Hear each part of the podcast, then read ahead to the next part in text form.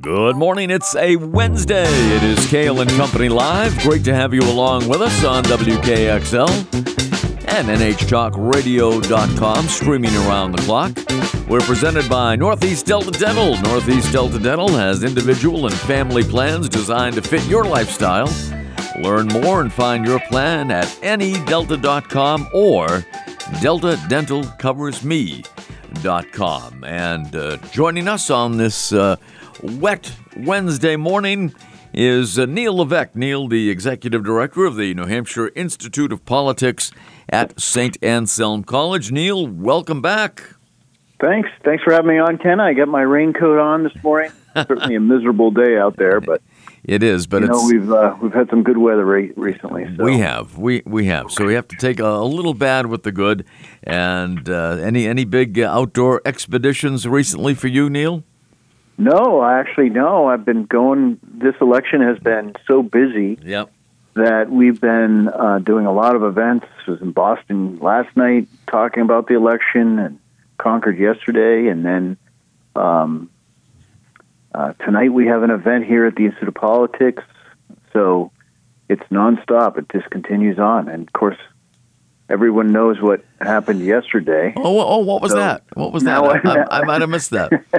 well, the New York Post said Florida man makes an announcement, but um, you know, obviously Trump, uh, Trump has sort of kicked off the 2024 race, and you know, if you think about it, uh, if the New Hampshire primary is in February, that's only 14 months away. Now, it sounds a long ways away, but um, the truth is that this this stuff really starts to heat up pretty quickly. Oh, and no I doubt. think we're going to have a lot of action here before you know it. Now, of course, uh, Donald Trump uh, last night made his uh, highly anticipate uh, highly anticipated address at Mar-a-Lago and uh, announced that he was seeking uh, four more years and uh, running for president. And uh, I guess n- no huge surprise, but uh, what are your thoughts, Neil? Well, I think that he probably made a commitment to get back in before the election. And I think that he probably thought that the election was going to be a big victory for some of his candidates, which it was not. And so I think he probably was going to take sort of kick this whole thing off. I don't think he likes the fact that DeSantis is getting a lot of uh, national play at this point, and, and, and other people as well. You know, Pence, for example, with his new book, or Youngkin's being out there. So I think he jumped in I think that if you look at this last election, the people who ran on the themes of Donald Trump, so they weren't necessarily endorsed early on, but they certainly had his same themes, uh, did not fare well at all. There's a recount right now in Maine, uh, in the congressional district up there, and that is a, uh, a, a district, a congressional district that Trump won by, I believe, 26 points over Biden. So we call that a plus 26. And right now, in the recount, the Democrat is in the lead. So if you take a district like that, that should have been an easy win for a Republican, um, these are the types of problems that are going on. That doesn't mean, though, that he isn't very popular in the Republican Party, and he has uh, an approval rating about 50% nationally. So Trump is certainly a giant force in politics. You can't ignore that. Um, but whether or not it's a winning formula is a different question. Did you see the speech uh, last night from Mar-a-Lago? I did, and um, you know, I, it kind of sounded the same. It was sort of long, I thought, um, and and similar themes. But uh, I think the Republican Party, you know, parties exist for only one reason, and that is to win. And they should have won. Everything, all the cards were on the table that showed the Republicans should have won. The inflation number, uh, this the economy, Biden's low approval ratings, the incumbent, like here in New Hampshire, the incumbent Democrats have low approval ratings. They're actually more unpopular than they are popular, and yet they won. Yeah. And the question is why? and what is what is motivating voters to not vote for them? Here's something interesting, Ken. Seventy-five thousand voters in New Hampshire. So out of about six hundred twenty-nine thousand, 75,000 went to the polls and voted for Chris Sununu, the Republican governor, Yep. but did not vote for the congressional can Republican congressional candidates down the thing, down the uh, uh, ballot. So you, what we're looking at is a ticket splitting here, where they're saying we're not we're for the Sununu brand, but we're not necessarily for these these challengers to the congressional candidates. That is a big, big problem. So for the Republican Party, so they have to they have to somehow figure out how to win again, and maybe Trump is the answer to that. But they have to figure it out, and I think there's a lot of soul searching going on, particularly in Washington right now, in some of these leadership contests. But it's happened for a long time now. No state really splits their tickets like New Hampshire. New Uh, Hampshire does, Yeah. I mean, they And- really, and- yeah. And if you look- here's a, here's what's different about the sort of Trump themed candidates in Sununu. Sununu is pro-choice, and he doesn't sort of follow along with some of these themes that that the former president has said. Election denial, for example, being a major one. Mm-hmm. And some of the other things, he just flat out rejects it. He wins primaries with crushing ease and he wins by 16 points in a general election. That's that is obviously the data is right there. It's a winning formula, and so I think Republicans have to say what what's in that formula here in New Hampshire, maybe nationally, and they say you know who can win this next thing because if uh, parties do evolve. I always like the, the movie White Christmas, which we probably will soon be watching. All I'm sure if it's not on already. Yeah. Right. Yeah. Bing Bing Crosby jokes, you know, because they're looking for snow in Vermont. He says, "What's rarer right now and than snow in Vermont?" And he says, "A Democrat," because in Vermont in the 1950s there were no Democrats, and obviously things have changed because the parties have evolved and and people in certain areas have become more like-minded to one party or the other. And I think um, the to some degree, if the party wants to win, it has to evolve. I mean, look at look at Massachusetts. 13%. That's it. Of registered voters are Republicans. And the Republican Party chairman had an all out fight with the current governor who did not stand for reelection. He is the most popular governor in America. Charlie Baker is the most popular governor.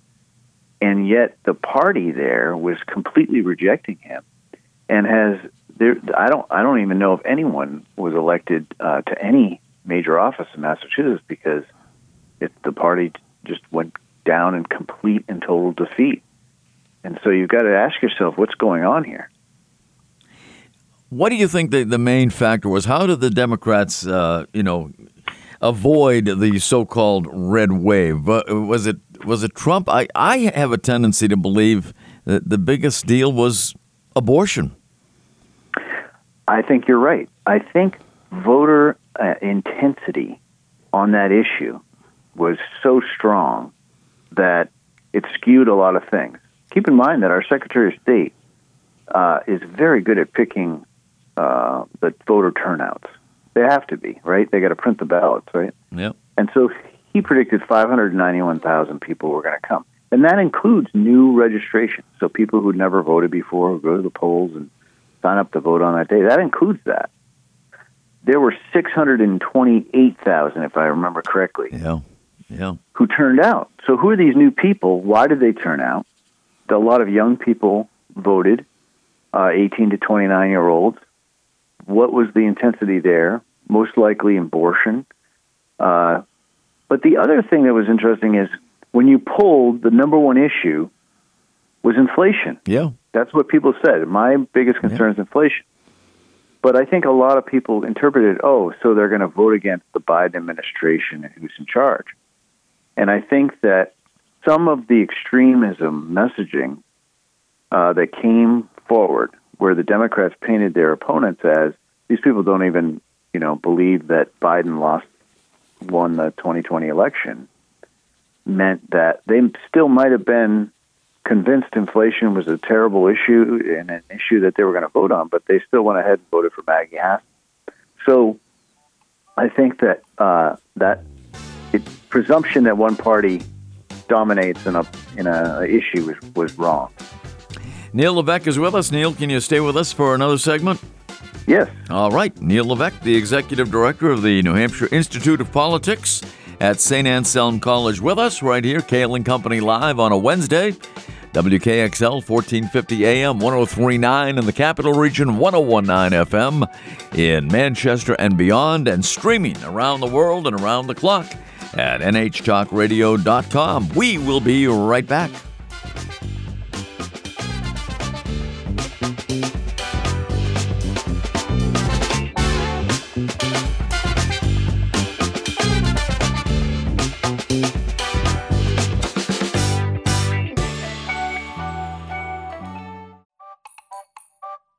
Welcome back, Cail and Company Live on this Wednesday. Joining us, the executive director of the New Hampshire Institute of Politics at St. Anselm College, Neil Levesque, talking about what happened uh, last Tuesday in, in the midterms. And uh, Neil, former uh, St. Anselm student athlete Karoline Leavitt, I thought uh, ran a good campaign in, in District 1, but ultimately uh, defeated by Chris Pappas. What do you think the, uh, the difference was there?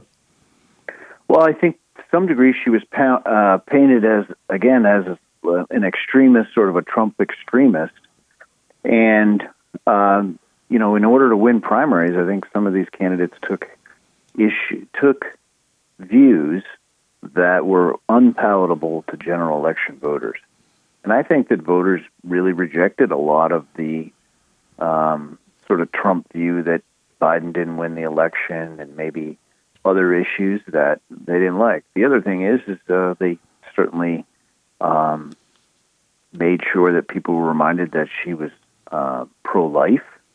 Um, and some of the Republicans tried to sort of parse that out that they believed in states' rights. Uh, but you know, it's hard to sort of parse that and sort of explain it.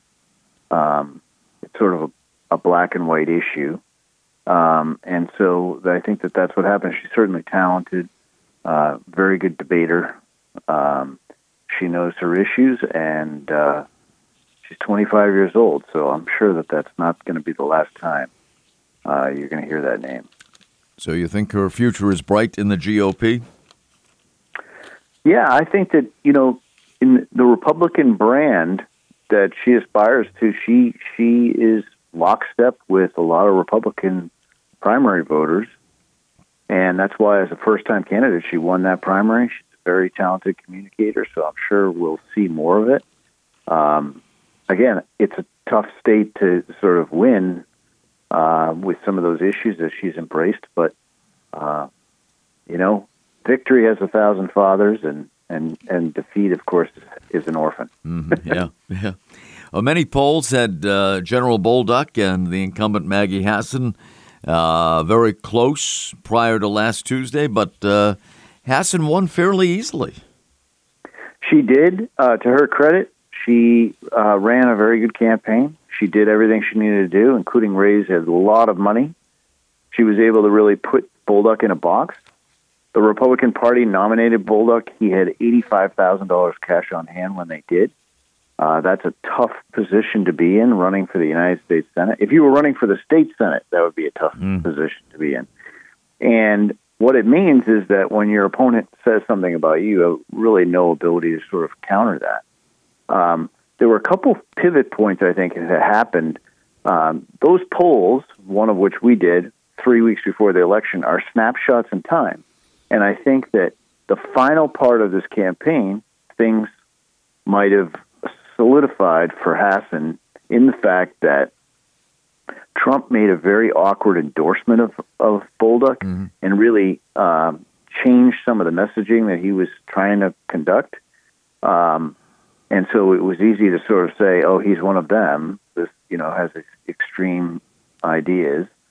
Secondly, he had a very awkward way of sort of explaining his. Like he said, he wasn't an election denier, but he signed a letter with hundred former Army generals saying that Donald Trump had won the election so, you know, when you sign a letter like that, you, you know, that's the data point.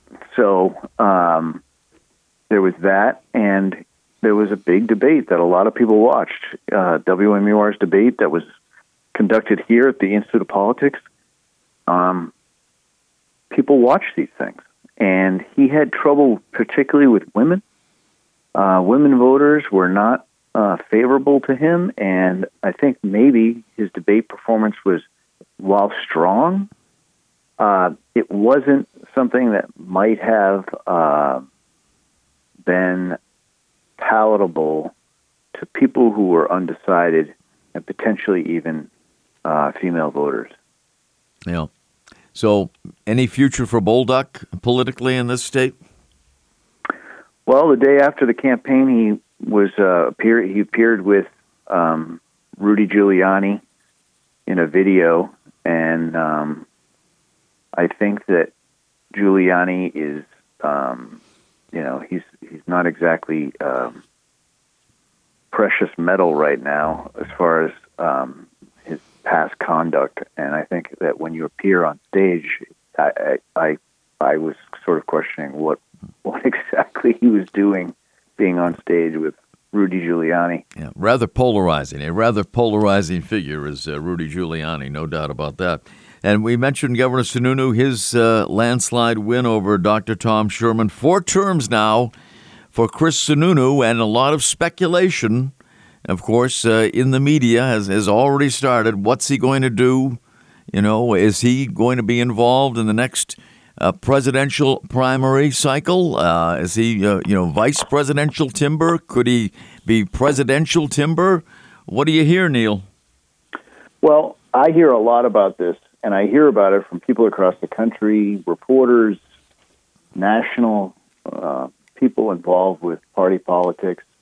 They are very, very interested in him. He uh, has a proven winning ability uh, he's a conservative candidate, uh, and he has broad appeal. So when you have that, uh, people take an interest in it. And I think that people are sort of encouraging him and asking him to go across the country and speak. He's in Florida as we speak. He's at the Republican Governors Association meeting. But uh, I know that there are other groups across the country that are really encouraging him to come out here and address our groups. So I think as this continues, I think people sort of start to say this is somebody that um, the national spotlight really should show show on. It's tough to be an emperor in your own backyard, right? So you know Chris Sununu because he lets you call him Chris, and you see him at Market Basket or you know on all the things that he does. He's everywhere it seems. So it's hard to think of him as being, oh, would he run for president? But if you take a step back and think about how what kind of a communicator he is, his winning record, his age, and you sort of all size it all up, um, it it could be a winning factor. Now, the, the interesting thing about it is he is pro-choice, which in today's Republican Party nationally is a tough place to be. However, it, I, I wonder after this midterm election whether or not a pro-life candidate um, is electable nationally uh, in 2024. I think that the Dobbs decision was a real motivator, and it will continue to be. Yeah, no doubt about it. But it'll be interesting to see what uh, what transpires. Do you think Trump's uh, announcement last night will uh, make maybe some Republican hopefuls change their minds and not even attempt uh, a, a, primary run, like, like uh, a Pence or a, a DeSantis or or uh, Governor Youngkin or a- anybody else? Well, I watch all the morning talk shows, and I've seen Mike Pence on about six of them so yeah. far. and uh, so I think no. I think he'll continue to try to see if there's a, a way for him to get the Republican nomination.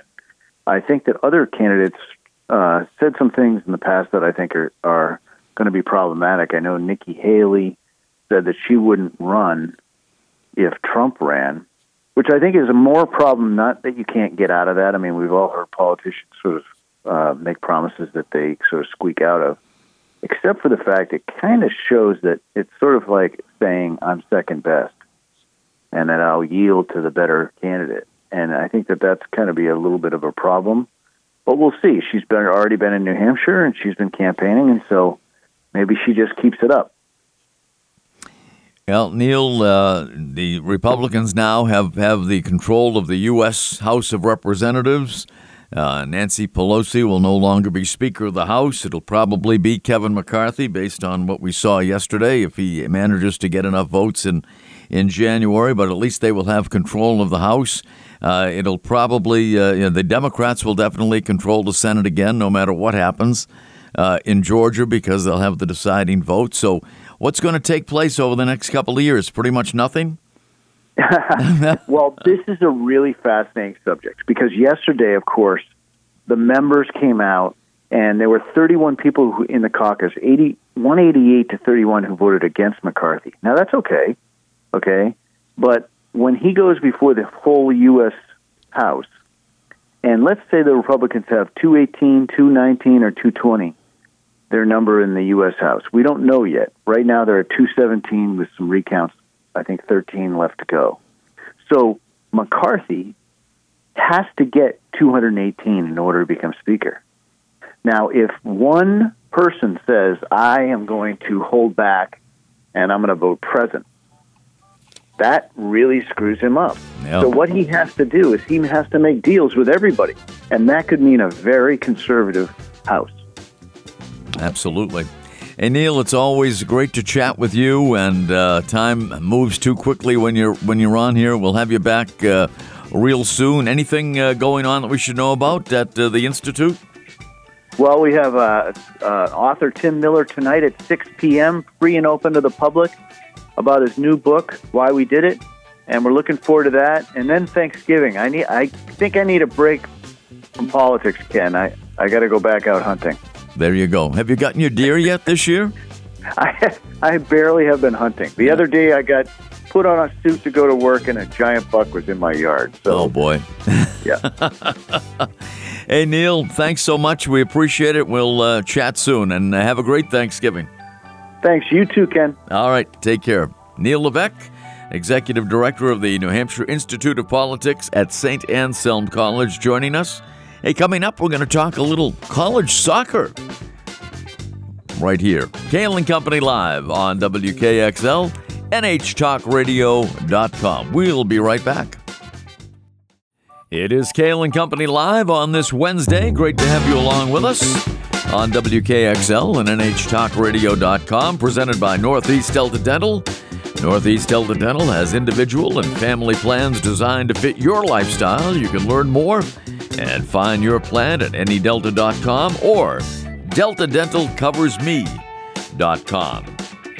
Well, the University of New Hampshire men's soccer team has advanced into the NCAA tournament for the sixth consecutive year and seventh time overall. And uh, joining us is the men's head soccer coach at UNH, Mark Hubbard. Mark, uh, welcome to Cail and Company, and uh, congratulations to you. Yeah, thanks a lot. Thanks for having me. Well, it is uh, our pleasure. The Wildcats uh, earned an automatic berth in the NCAA tourney on Sunday uh, by winning the America East title in Durham with a uh, 2 0 victory over Albany. Tell us about uh, that victory, Coach. Um, sure. Uh, it was it was easily the worst weather we had all year. Yeah. You know, I'm a New I'm a New Hampshire guy through and through, and it's been an unbelievable fall in terms of weather. So be able to play through some of those elements. We came out, uh, kind of played into the wind and uh, played a really good first half. Went into halftime two two nothing, and um, then kind of a uh, little bit of a choppy second half, kind of defending and, and uh, protecting the fort per se, but kind of got through with the with the shutout and uh, ability to move on. Yeah, the Wildcats have been uh, dominant on the home pitch this year, uh, 9 1 and 0 this season, scoring 18 goals and allowing uh, just two, and uh, overall, UNH 14 4 and 0, 12th best winning percentage in the country. Uh, why are the Wildcats so dominant uh, on, on their home field? Uh, I think it's just. I think it's just who we are and what we're about. We're we're definitely proud to represent New Hampshire and, the University of New Hampshire um, in general. You know what it means and what it's about, especially me being a hometown hometown guy. And um, we work really hard to to uh, protect the fort and be able to play in front of our fans who are extremely loyal and very educated and coming coming into the thousands now each game. So we're, yeah. we're really really excited about the momentum we've created over the last six years, and hopefully people will come out this Thursday. Yeah, the uh, soccer culture has has changed uh, over the past, as you mentioned, uh, six or seven years uh, in Durham, and now, as you said, you have literally thousands uh, attending uh, your games. I remember in the past, be- before that, there might have been, you know, not not even hundreds, but now there are thousands coming out. Yeah, we we spend a lot of time in the local communities and around the state doing soccer camps and clinics and those relationships have really grown. And um, you know, me, me being a local kid that used to be a ball boy on the sidelines for UNH, I understand kind of what that can do for development. And um, you know, our guys have just done a great job. And so I think over the course of time, um, not only does the local community and families come out because it's a great event, but also the, the students and around the school as, as well have kind of caught on and want to come see a winning team. You have kind of become uh, Mr. Soccer in New Hampshire. I don't think there's any doubt about that. I mean, you're a local guy. You had a tremendous career at uh, Southern New Hampshire University uh, as well, and now at uh, at UNH. And it, it, must be gratifying for you, as someone who has been in the game for as long as you have. I mean, you're still a relatively young guy, but to see you know soccer take off like it has throughout the state. Yeah, I think that's you know it's definitely you kind of chip on the shoulder when it comes to UNH athletics with football and, and hockey kind of being perennial powers growing up and uh, wanting to kind of turn turn the, the tides and turning it into a soccer school while still supporting those programs. So I think um, what we've been able to, to build here is, is really special, something that I'm proud of, and hopefully we can continue to build on and make a good run here uh, in the NCAA playoffs. Mark Hubbard is with us, and he is the head coach of soccer for the men at the University of New Hampshire. And uh, tomorrow night at 6 o'clock, hopefully the pitch will be in, in good shape. One more home game against uh, Seton Hall, representing the, the Big East in the NCAA tournament. The winner of tomorrow night's game will fly to Miami for a round of a 32 matchup with 10th seeded Florida International. But first of all, uh, what do you know about your opponent tomorrow night, Seton Hall? well, they they lost in the, the semifinals. They they they've gotten extra three or four days of rest on us. So, um, you know, I think that's important to, to note and to kind of put in our guys' heads uh, when they're preparing the, these last uh, few hours before the game, is to make sure they're, they're going to come out with a lot of energy. We gotta we gotta match that at this point in time. It's a you got to play well or you're going home. So I think all, these games are close, and we have to be really tuned in and playing our best stuff. Uh, you know, in about a day and a half here. Yeah, no doubt. Uh, Eleven shutouts during the season uh, for the Wildcats. Uh, talk about your, your your team's outstanding defensive play. I mean, that's an incredible number, eleven. Yeah, I think that's something that's like every single year. Like last year, we led the nation in goals against and shutout percentage. We've done that in another year in my time at UNH, and it's just it's in our DNA. It's in our culture. It's not. It's not that we have a defensive mentality and kind of sit in, but we we like to press and win the ball back, and and we really like to keep the ball and possess and create a lot of attacking chances because that's fun as a fan to watch. So if you come to our games, you're going to see a team that is really unified and collective, and um, not only uh, from a defensive standpoint, but from an attacking standpoint. If you can keep the ball pinned in and the other team's end, um, you know they're gonna they're obviously gonna have less chances at your own goal. So I think it's a really really uh, important aspect, obviously, in soccer because uh, you can win games one nothing and um, and get through. So that's going to be really valuable uh, sort of culture and identity piece as we move forward here into the national tournament. Yeah, I, I would say the uh, the attacking uh, part of your game is, is pretty pretty good too. I mean, outscoring your opposition thirty four to nine, and uh, uh, where does that offense come from? Uh, I think it's just that again, it's something over the course of time. There's been guys in our program that have been here for four years and are into their their fifth year, their COVID stuff. So we, we've got um, we've got a, a, definitely a culture of guys that like to play uh, around and, and understand who they are, and um, so being able to move the ball and move off the ball for each other becomes really important aspect of kind of creating those chances and. Um, it's fun. It's fun to score goals. So that's something we we work on every day, and we build into our our training routine is being able to cross and finish and, and sort of put ourselves in those positions. As we mentioned, uh, six consecutive trips to the NCAA, seventh overall last season uh, during the NCAA tournament. The uh, team was able to take the New England Patriots charter uh, plane to uh, Oregon. How, how did that come about? That's a that's a good long story, but uh, I'll, I'll, try and give you the short version. The NCAA get NCAA, we're kind of at the mercy of the NCAA's travel agency to put us in positions to get to the uh, the next place, and um, there's obviously a budget and cost that goes with that. And um, they were they, we after our, our big win over UNC, um, we were set to travel out to Oregon State sort of on that Thanksgiving weekend, and uh, the NCAA travel agency had us going on a plane from Boston um, the day before and on two different flights to Seattle, um, and then having to take a bus and travel five and a half hours down to to Corvallis. Um, so we, it would have been a 17 hour day, and we yeah. wouldn't have been able to really get in a, a training session. So we thought we were working hard to find out other options. A couple different charters fell through.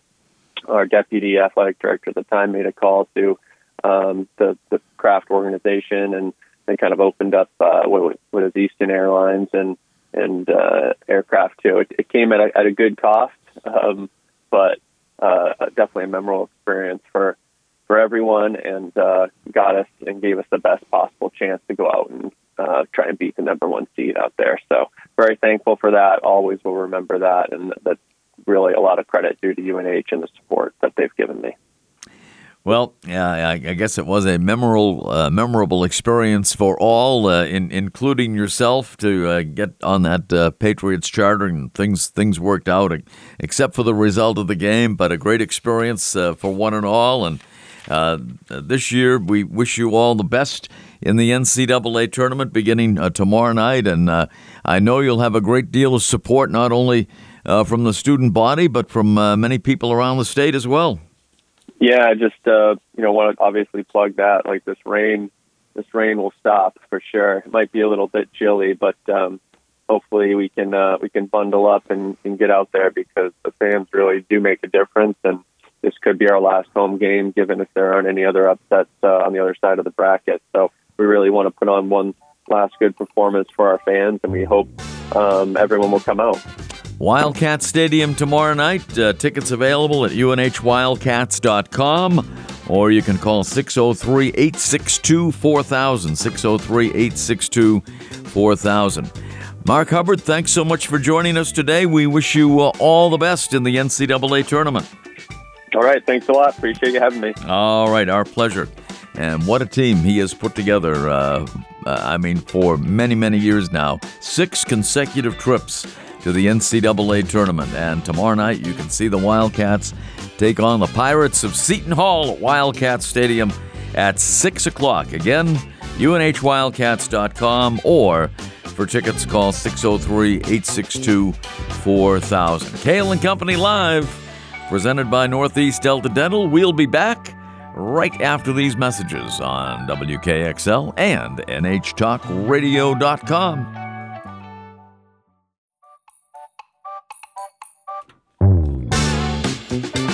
Welcome back. It is Cail and Company Live. Great to have you along with us today on this Wednesday, November the 16th. We are presented by Northeast Delta Dental.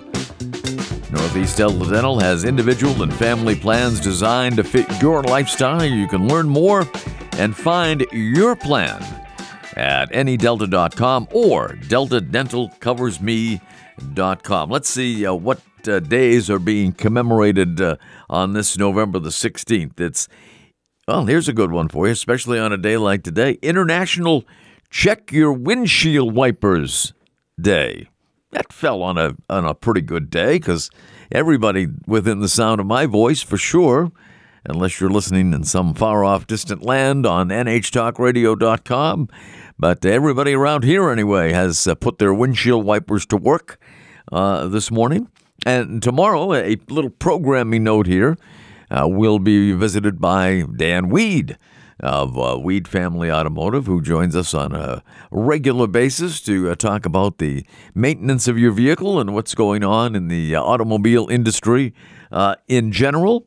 And always great to have Dan on the show. And if you have a question uh, for Dan about uh, the you know, the workings of your vehicle or the lack thereof. If there seems to be an issue with your car, maybe uh, Dan can give you some advice. You can uh, give him a call right here on the show tomorrow. We'll be live at uh, 807 or thereabouts. You can call Dan at 603 224 1450. 603 224 1450, which is the AM frequency, as you probably know of uh, WKXL. So, International Check Your Windshield Wipers Day today. It's also National Button Day. Button, button. Who's got the button? Uh, National Fast Food Day. Isn't that kind of every day? isn't, isn't every day National Fast Food Day? And also, and this is very important, National Educational Support Professionals Day. Maybe not teachers, but uh, those who aid in the classrooms that sometimes uh, might go a little bit unrecognized. Well, uh, today is their day, the National Educational Support Professionals Day. So we commemorate those days today. Yeah, I know I commemorate uh, National Fast Food Day uh, nearly every day. Hate to admit it, but uh, but it's true. Whether you go to a, you know, one of the coffee chains or uh, one of the hamburger chains or a chicken chain, pizza chain, I mean, who doesn't, right? How can it's hard to avoid those uh, fast food establishments?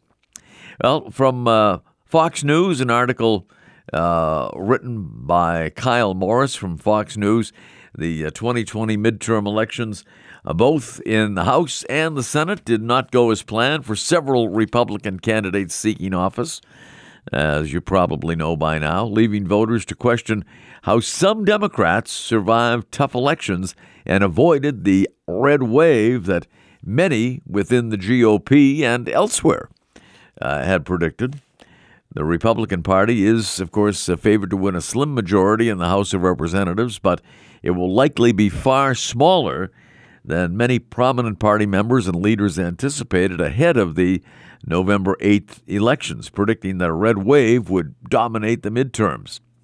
In the Senate, however, things do not look so bright uh, for the GOP. A closely contested race in Georgia between incumbent Democratic Senator Raphael uh, Warnock and his Republican challenger, former football star and Heisman Trophy winner Herschel Walker, is headed to a December runoff election. Should Walker come out on top in that election and match the Democrats' 50 seats in the upper chamber, the Democrats will still have control of the Senate due to Vice President Harris's ability to cast a tie breaking vote. But it's still important, though, uh, to get a 50 50 split because then all the committees have the same number of uh, you know uh, members. The uh, committees in, in the Senate have the same number of members from the Democratic Party and the Republican Party. So it is important to get the 50 50 split, even though uh, you have uh, you know the vice president with the ability to break any ties uh, on votes in Congress. But then you have the Joe Manchin factor in there, the Democrat from West Virginia or Kyrsten Sinema uh, the Repub- the uh, Democrat rather from uh, Arizona, who have voted with Republicans uh, over the years on certain issues. So uh, getting to 50-50 is important. It is important for the Republicans to attempt to get to 50-50, and that's why many prominent Republicans are now visiting Georgia in support of Herschel Walker. Uh, even though uh, several Republicans uh, fared well in their elections, uh, Benton LaBolt, who served as the national press secretary for former President uh, Barack Obama's reelection campaign, told Fox News Digital that MAGA, Make America Great Again, aligned and election denying extremists did not be- perform well because of their radical beliefs and they failed to resonate with persuadable voters. And that's exactly what we were talking about earlier today with uh, Neil Levesque. Those quote unquote, uh, you know, radical uh, right wingers or extremists uh, did not fare well. And, uh, you know, he put, uh, you know, Karoline Leavitt in that category here uh, in New Hampshire. She is certainly aligned uh, with Donald Trump. She worked in his uh, press off- office. Uh, she was the deputy press secretary under Kayleigh McEnany uh, during the administration. And you know, many feel that uh, you know her, you know, her alignment with Trump perhaps cost her. Maybe it was the fact that she is definitely a pro-life candidate that could have hurt her as well. So there are many factors, but uh, it'll be interesting to see how it all plays out. We're talking with Neil also about the election of a new Speaker of the House. Uh, and, you know, Kevin McCarthy won yesterday, uh, but you need 218, 218 votes to be elected Speaker of the House. So, as Neil was saying, a lot of deals have to be made between now and early January if Kevin McCarthy expects to have clear sailing to his post as Speaker of the House. It'll be a very interesting time. And, uh, of course, if you missed the big news last night, Donald Trump has filed the papers, and he announced last night at his uh, digs in Mar-a-Lago, Florida, that uh, he is running for another term as president of the United States. So his campaign is on. Will it uh, uh, have an impact on some of the other candidates we've been talking about that could possibly run for president from the Republican side, like Florida Governor Ron DeSantis, like former Vice President Mike Pence, Chris Christie, the former New Jersey governor, uh, once a, a great pal and a great proponent of President Trump. He has been mentioned as well. And there are others out there, like, well, maybe close to home. Chris Sununu, maybe. That's a possibility. He would neither confirm nor de- nor deny that whenever asked. I remember on election night, uh, he had an interview uh, after winning his uh, fourth term as governor of the state. Had a conversation with David Muir of ABC, and David did his best to pin Chris Sununu down as to whether he had national es- expir- aspirations. Uh, he would not say. He would not commit one way or the other. Said he was going to enjoy his victory, his fourth term as governor of New Hampshire, and uh, any aspirations of uh, a presidential run or being a uh, vice presidential nominee uh, that uh, would be put on the back burner. But we shall see. We shall see uh, what happens with Chris Sununu because he has great local appeal, obviously, judging by the numbers. I mean, New Hampshire voters have traditionally liked to split their ballots, and they certainly did that uh, this time around. We have a, a Republican governor in the corner office. We have uh, a majority in the House. The Republicans have a majority in the House, but not by very much this time around, and a majority still in the Senate.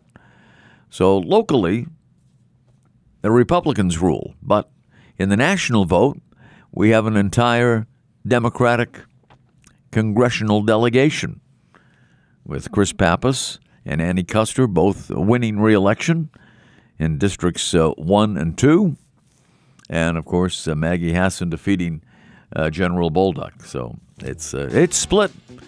New Hampshire voters, independent thinkers, loving to uh, split their ballots. No coattails in the state. We thank you very much for joining us on this edition of Cail and Company. Always a delight to have you along with us here on WKXL 1450 AM, 1039 FM in the capital region, 1019 FM in Manchester, Manchester and beyond. Great signal at 101.9. Check it out. And streaming around the world around the clock at nhtalkradio.com. Make it a great Wednesday, everyone. See you tomorrow with Dan Weed.